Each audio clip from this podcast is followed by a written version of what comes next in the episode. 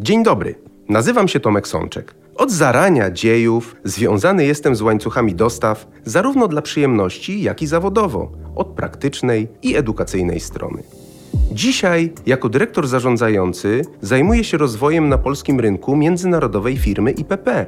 To są mistrzowie, jeśli chodzi o pooling paletowy, czyli obszar bardzo mi bliski, ponieważ związany ze zrównoważonym rozwojem i dbałością o środowisko. Trendy, innowacje, od zawsze się nimi interesowałem, dlatego bardzo się cieszę, że mogę poprowadzić cykl podcastów Kreatywnie o digitalizacji w ramach Akademii Cyfryzacji G S jeden Polska. Digitalizacja, czyli krótko mówiąc, odzwierciedlenie operacji logistycznych w systemach informatycznych. Cykl ten powstaje we współpracy z Voice House, którego twórcą jest mój zacny kolega Jarosław Kuźniar.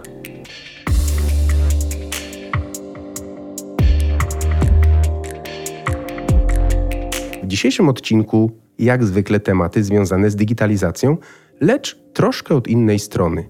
Będziemy rozmawiać o rozwoju rynku e-commerce'owego w Polsce z nastawieniem na marketplace'y oraz o strategiach omnichannelowych.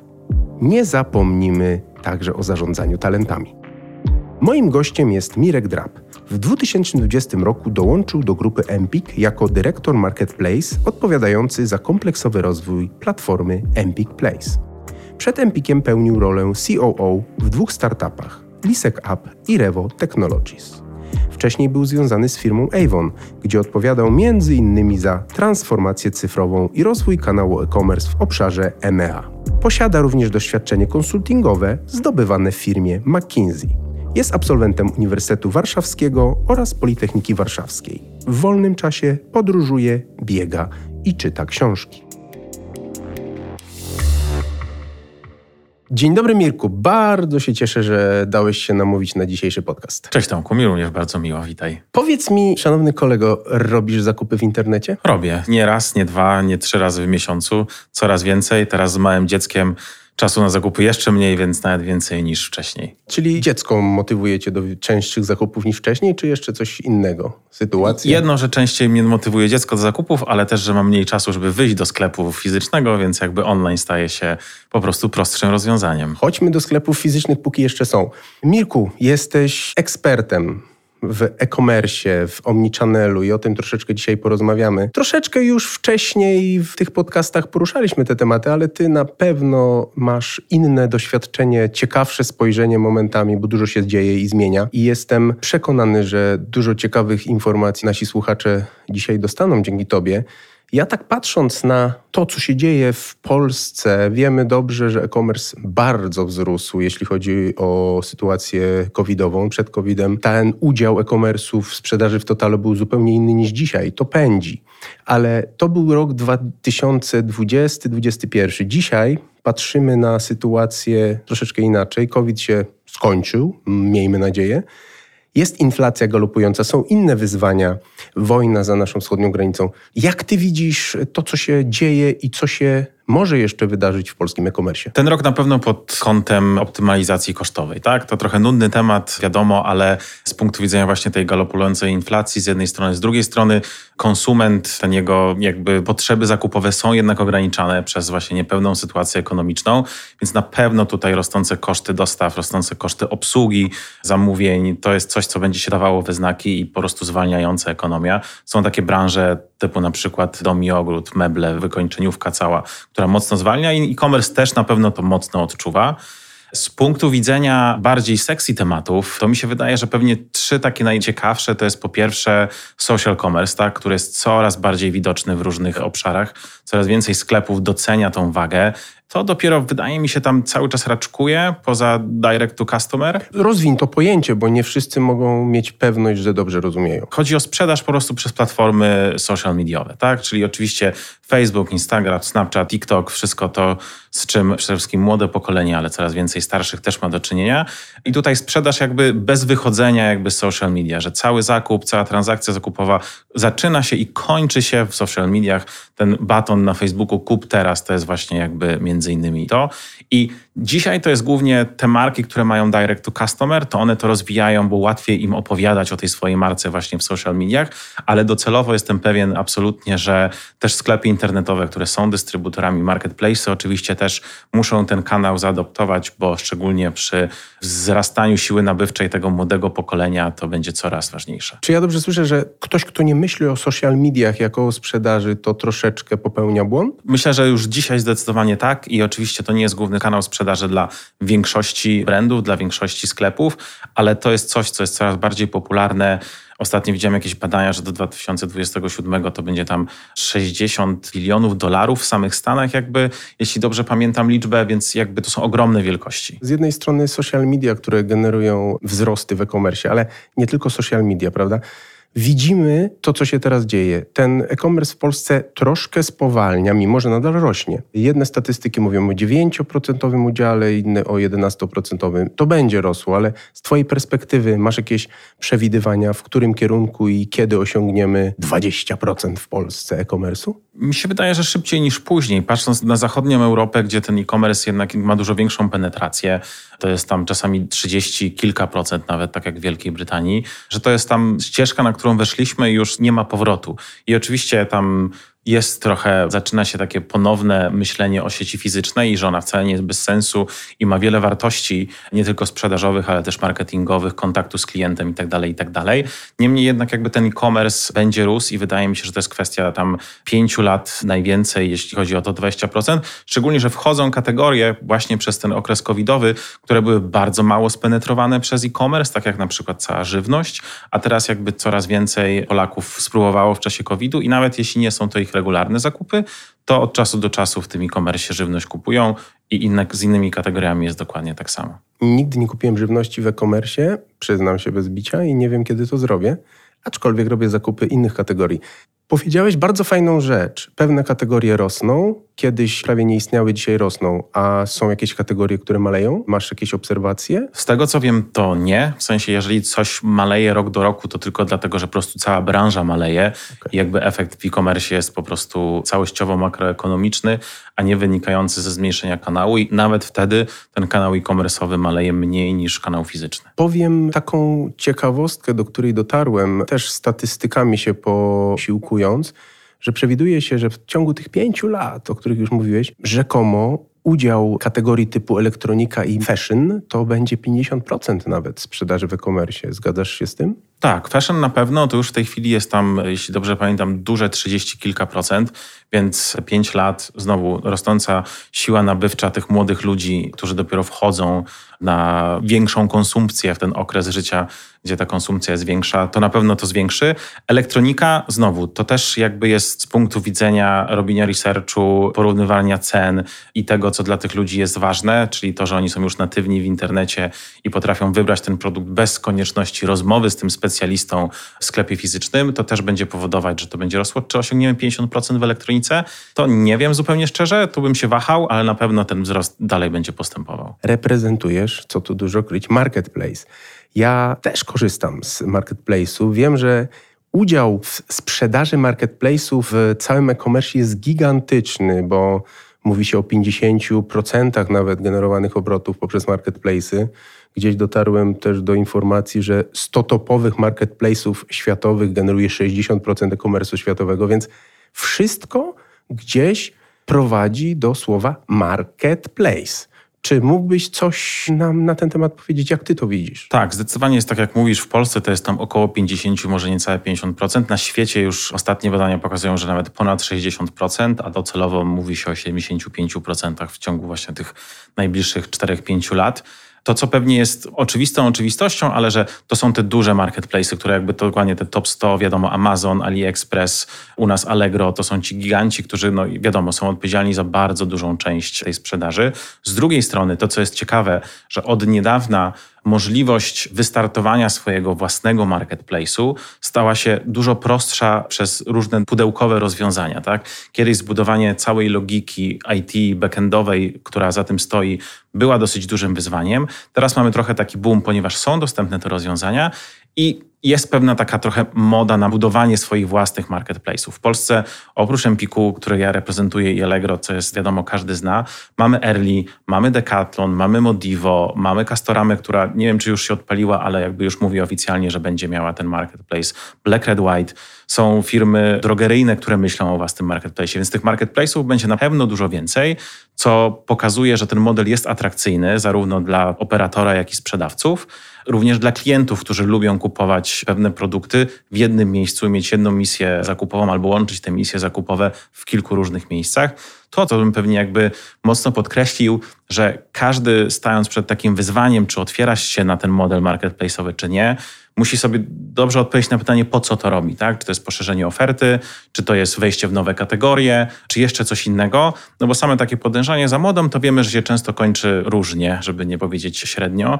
Więc tutaj na pewno ważna jest taka świadoma decyzja, po co to my robimy, ale na pewno ten model daje ogromne możliwości dla operatorów i oczywiście też dla sprzedawców, klientów i ułatwia im wzrosty w wielu wymiarach, szczególnie właśnie jeżeli chodzi o z jednej strony poszerzanie asortymentu, z drugiej strony poprzez testowanie nowych kategorii, które wymagają pewnych kompetencji, które dana firma może nie posiadać, zaangażowania kapitału i tak dalej, i tak dalej, a to sprzedawcy polscy e-commerce'owi na pewno mogą zapewnić. Plus oczywiście jest trochę łatwiejsze od otwarcie się na zagranicę, bo cross-border commerce jest mm. coraz prostszy, coraz łatwiej naszym rodzimym sprzedawcom to robić, tak samo zagranicznym sprzedawać do Polski i zaistnienie w świadomości Polaków właśnie poprzez dany marketplace sprzedawców zagranicznych i odwrotnie dla sprzedawców polskich na zagranicznych rynkach, no jest nieporównywalnie prostsze przez taki model niż próba budowania świadomości, brand recognition, awareness i tak dalej dla swoich własnych sklepów internetowych. Powiedziałeś wiele na temat aspektów związanych z marketplace'em i sprzedawcami. A jest coś, co warto dodać z punktu widzenia klientów? Jakie są kluczowe aspekty, o których można powiedzieć, na co zwracać powinien klient uwagę, korzystając z marketplace'u? Mi się wydaje, że klienci w Polsce przynajmniej są bardzo świadomi. My jak patrzymy właśnie na naszą konkurencję, ale też właśnie naszych klientów, co oni robią w innych marketplace'ach, to oni są bardzo świadomi i różne misje zakupowe realizują w różnych marketplace'ach, tak? My jesteśmy bardzo znani z tego, że jesteśmy destynacją prezentową.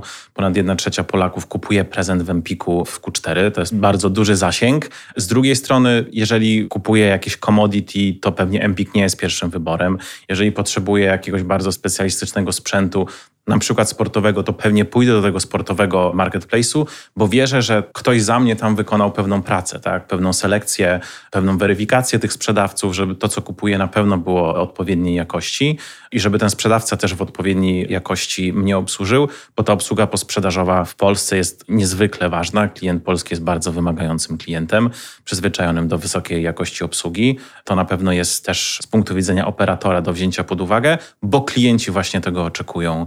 I pewnie dlatego tak bardzo lubią te najbardziej popularne marketplace'y, no bo wiedzą, że tam się nie sparzą, że nawet jeżeli kupują od sprzedawcy, który jest, mówiąc kolokwialnie, no-name'em, to ktoś myśli o nich i ubezpiecza ich tyły, gdyby coś się wydarzyło nie tak na tej konkretnej transakcji. Trochę cię zaskoczę, nawiązując do twojego wywodu, co się kupuje w internecie. Ja na empik kropka com kupiłem wyposażenie siłowni.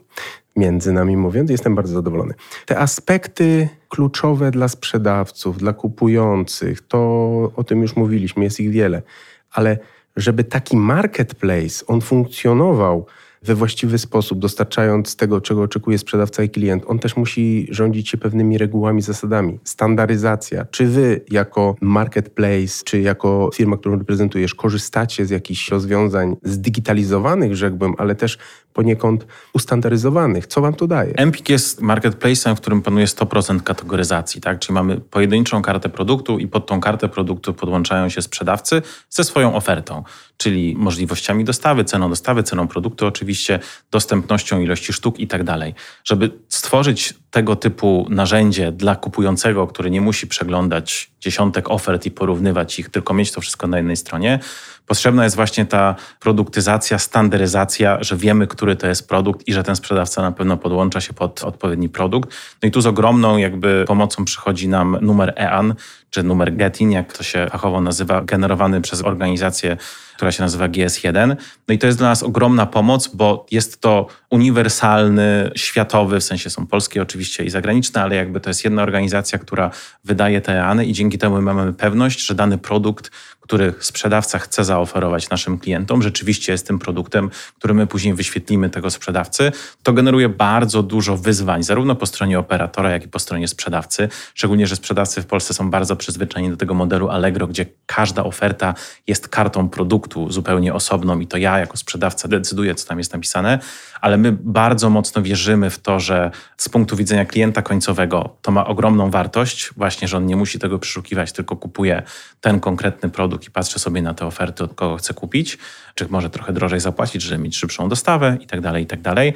I tutaj jakby no bez tego powszechnie uznawanego identyfikatora, który G S jeden oferuje, byłoby to wręcz niemożliwe do zrobienia, wydaje mi się, a dzięki temu liczba błędów, która się u nas pojawia, jest no bardzo znikoma na te miliony transakcji, które u nas się odbywają. Czyli jak słusznie zauważyłeś, po co wyważać otwarte drzwi, jak można korzystać już z pewnych standardów na rynku, które wdrożone ułatwiają i minimalizują błędy, o których mówiłeś. Zresztą skala biznesu też w różnej sytuacji wymaga różnych standardów, nie? Ale w waszej sytuacji domniemywam, że bez standardów byście zaginęli w akcji. Absolutnie. My w tej chwili mamy katalog osiem milionów produktów na samym marketplace, z czego tam około czterech z dużym hakiem to są aktywne produkty, mają przynajmniej jedną aktywną ofertę. No to są liczby, których nie da się ręcznie przerobić. Nie da się posadzić armii pracowników, studentów czy kogokolwiek, kto by to przeczesywał i sprawdzał, czy to na pewno jedno zgadza się z drugim. To jest po prostu fizycznie niemożliwe, więc jakaś standaryzacja, ale też automatyzacja tego jest na pewno konieczna. Na szczęście są rozwiązania automatyzacji procesów i to jest godne podkreślenia i pocieszające. Jest w czym wybierać. Zresztą, jak już nawiązałeś do automatyzacji, to też dotarłem do statystyk mówiących, że w dwa tysiące dwudziestym drugim roku w polskim e-commerce czterysta procent więcej rozwiązań automatyzacji wdrożyliśmy niż rok wcześniej, co też pokazuje po pierwsze skalę zainteresowania, a po drugie możliwości rynku, że są te rozwiązania, tylko trzeba się po nie schylić. Dobrze, mówiąc o marketplace, na pewno temat rzeka i byłoby jeszcze wiele ciekawych pytań i dyskusji wokół tego.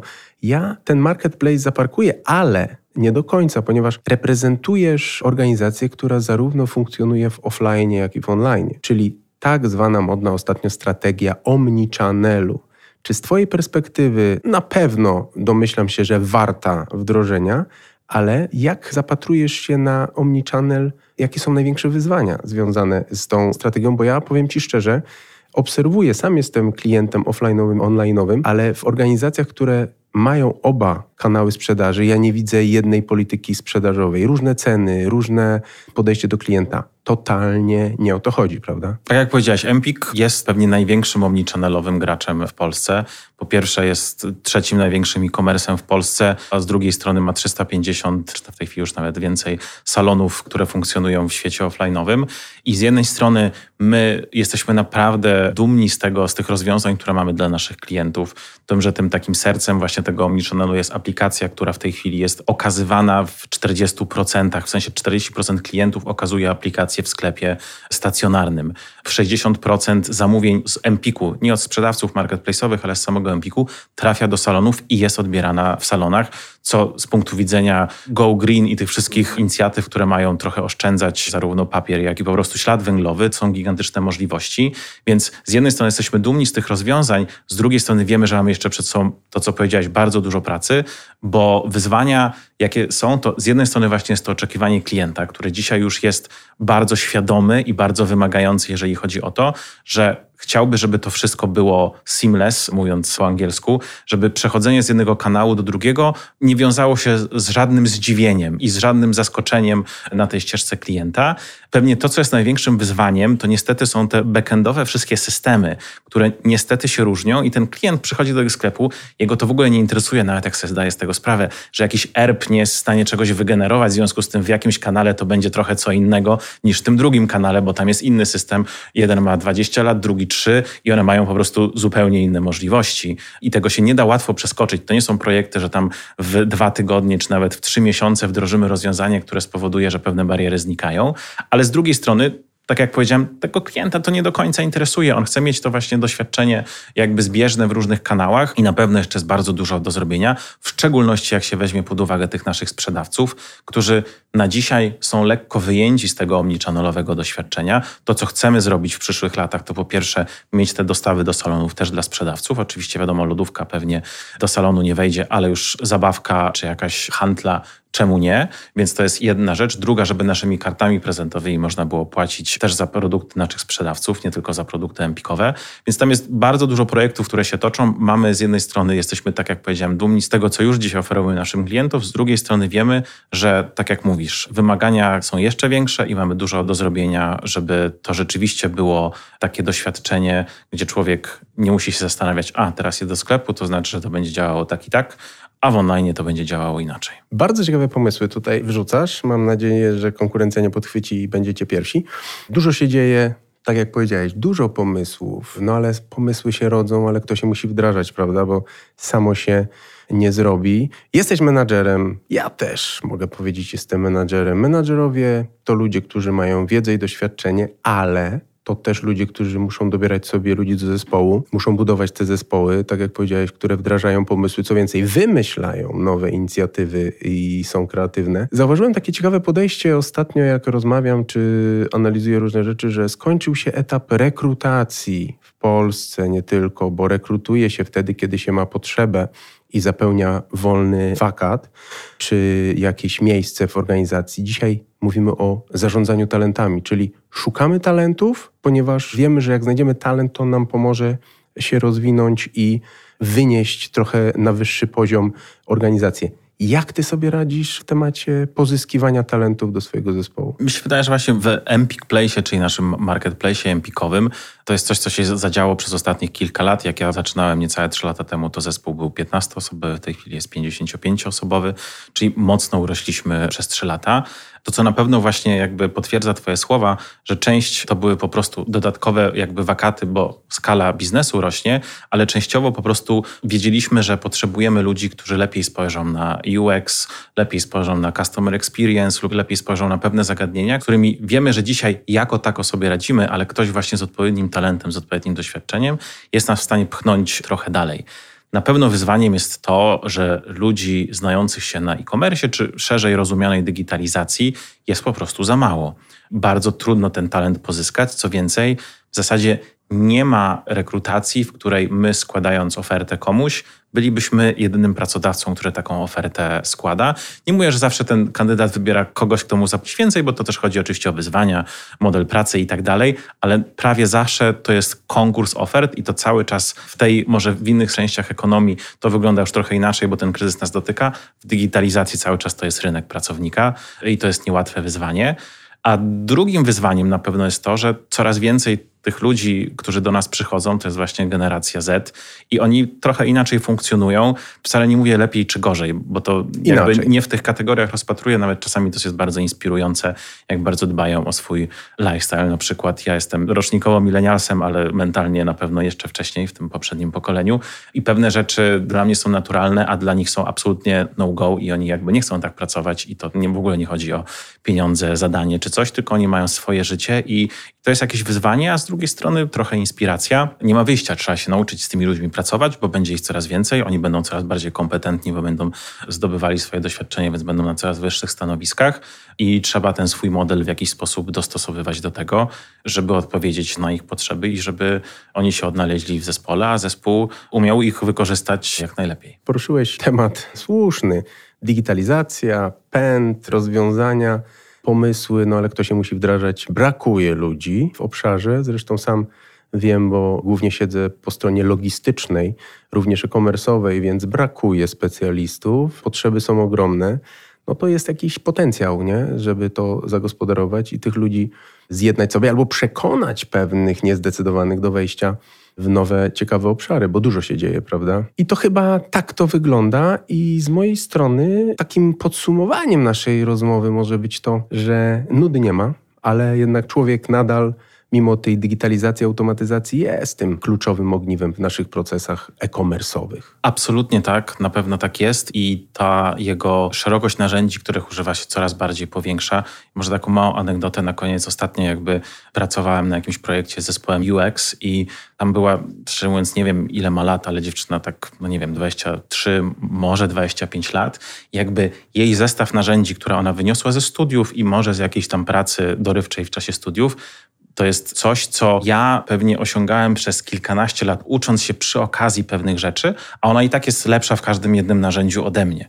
Więc jakby to, że z jednej strony ten człowiek jest bardzo ważny, a z drugiej strony właśnie ten człowiek uczący się tych nowych narzędzi, bo to pokolenie właśnie, które właśnie wchodzi na rynek pracy, ono te narzędzia jakby już trochę się z nimi urodziło, trochę jakby je wynosi ze studiów i nie musi pewnych rzeczy się uczyć, więc wartość dodana, którą są w stanie włożyć do zespołów, jest ogromna i nawet pomimo mojego doświadczenia trzeba umieć to wykorzystać i zagospodarować ten talent. Czyli młodzi siłą narodu i e-commerce'u. I e-commerce'u i digitalizacji. digitalizacji.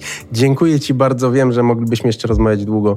Czas niestety nie pozwala. Kto wie, może następnym razem pokontynuujemy. Mirku, bardzo Ci dziękuję. Ja również dziękuję za zaproszenie i za możliwość wystąpienia. Dziękujemy, że zostaliście z nami do końca. Nie zapomnijcie zasubskrybować i ocenić naszego podcastu. Do usłyszenia w następnym odcinku.